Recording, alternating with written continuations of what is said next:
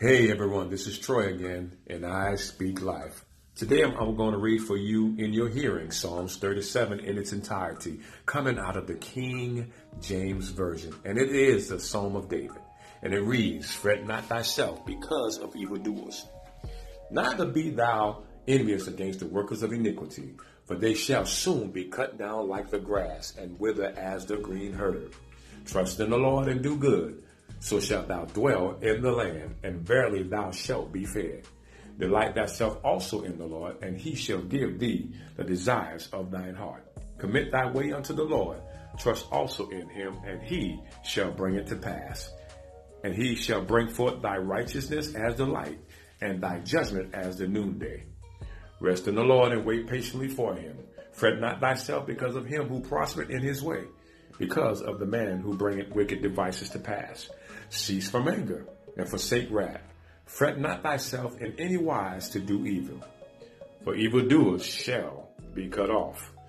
But those that wait upon the Lord, they shall inherit the earth. For yet a little while, and the wicked shall not be. Yea, thou shalt diligently consider his place, and it shall not be. But the meek shall inherit the earth, and shall delight thy, themselves in the abundance of peace. The wicked plotted against the just, and gnasheth upon him with his teeth. The Lord shall laugh at him, for he seeth that his day is coming. The wicked have drawn out the sword, and have bent their bow, to cast down the poor and needy, and to slay such as be of upright conversation. Their sword shall enter into their own heart, and their bows shall be broken. A little that a righteous man hath is better than the riches of many wicked. For the arms of the wicked shall be broken, but the Lord upholdeth the righteous.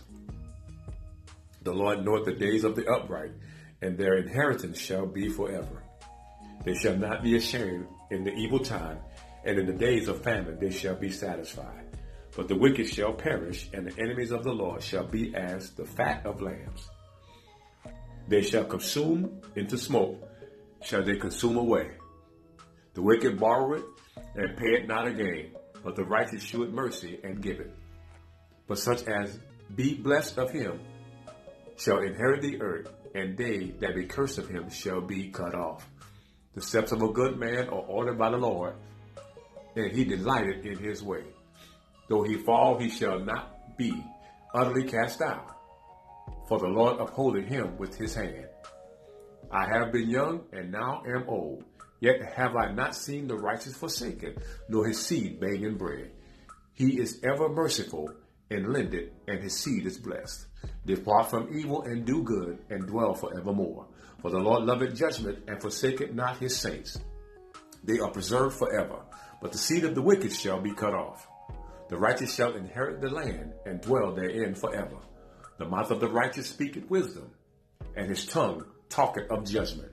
The law of his God is in his heart. None of his steps shall slide. The wicked watcheth the righteous, and seeketh to slay him. The Lord will not leave him in his hand, nor condemn him when he is judged. Wait on the Lord, and keep his way, and he shall exalt thee to inherit the land. When the wicked are cut off, thou shalt see it. I have seen the wicked in great power, and spreading himself like a green bay tree. Yet he passed away, and lo, he was not. Yea, I sought him, but he could not be found. Mark the perfect man, and behold the upright, for the end of that man is peace. But the transgressors shall be destroyed together. The end of the wicked shall be cut off.